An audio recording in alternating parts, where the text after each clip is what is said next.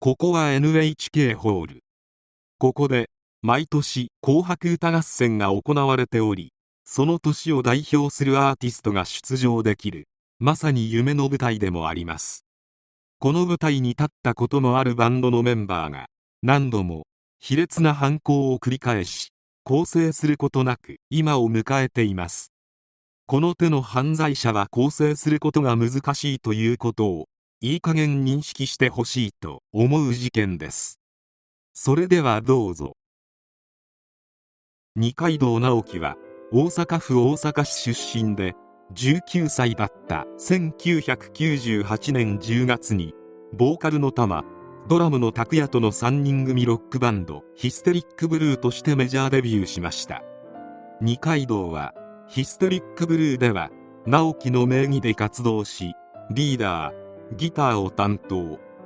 彼女らは1999年1月にリリースしたセカンドシングル「春スプリング」の大ヒットでブレイクしジュディマリーのパクリとバッシングを受けながらも同年末の NHK 紅白歌合戦にも出場。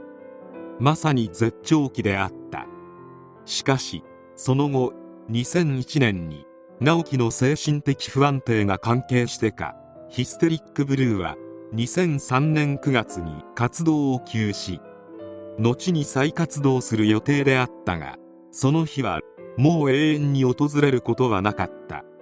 というのもギターの直樹こと二階堂直樹が2004年3月に逮捕されてしまったからである。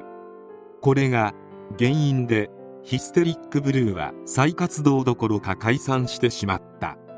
犯行内容もどうしようもなく卑劣で主に帰宅途中の女性を背後から襲うというもの。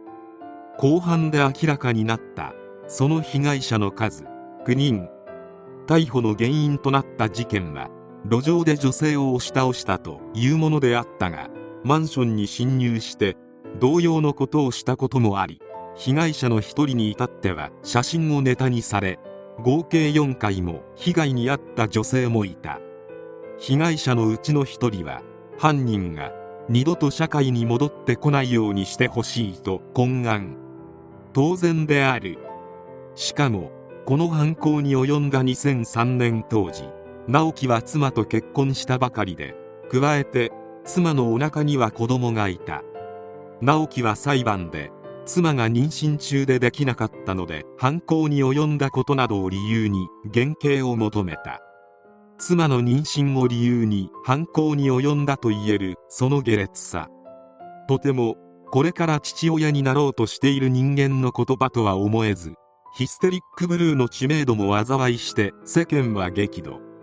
東京地裁で懲役14年の判決を受けた。2006年5月控訴審で懲役12年に減刑され上告棄却により確定。山形刑務所に収監された。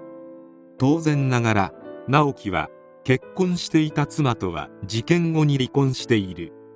ここで罪に対して短すぎる服役をするのだがこの時に直樹のような犯罪を犯した人たちの治療通称 R3 というプログラムを受講しキリスト教を信仰することで構成したことなど月刊誌に投稿している。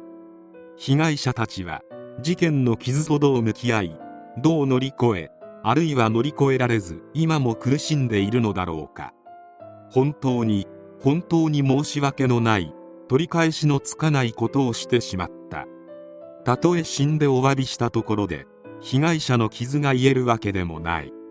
ならば私は償うことさえかなわない大きな罪を犯したのだという自覚を持ち一生それを背負って生き続けなければならないのだ。自分の被害者に対して償えないのであれば誰に対して償うのか。まずは未来の被害者なのだと思う。今はまだ被害に遭っていないが将来何らかの事件に巻き込まれるかもしれない存在。つまり私自身が再犯に至らないことを大前提としてその上でなお新たな犯罪を防ぐことができないだろうか。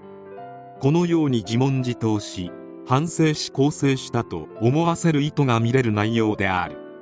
二度と社会に戻ってこないでと言った被害者の言葉も虚しく直樹は2016年に出所。そして4年後の2020年当然のように再犯。実際には全く更生などしてなかった。直樹のような犯罪者は再犯率が非常に高いと一般的に言われているがそれを地でいく結果となった。直樹は2020年7月6日深夜埼玉県朝霞市の路上で帰宅途中だった20代女性に近づいて背後から口を塞ぎ女性が声を上げて抵抗したためもみ合いになりそのまま押し倒して女性の右肘あたりに怪我を負わせたということである。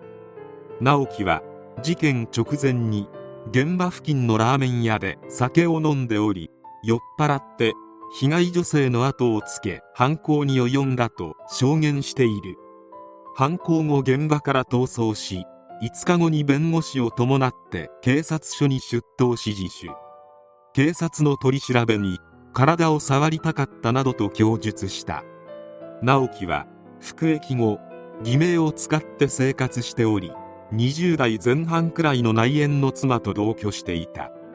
近所の住人によれば直樹はとても人当たりが良く屋根を修理する建築関係の仕事をしていたとのこと。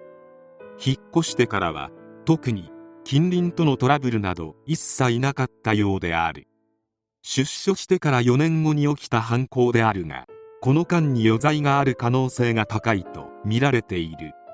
というのも直樹は出所した2016年いわゆる左翼運動家フェミニストに転身しておりツイッターで女性の味方をアピールし地下アイドルやフェミニスト女性たちに接近し対面で飲食を共にした形跡があったからである。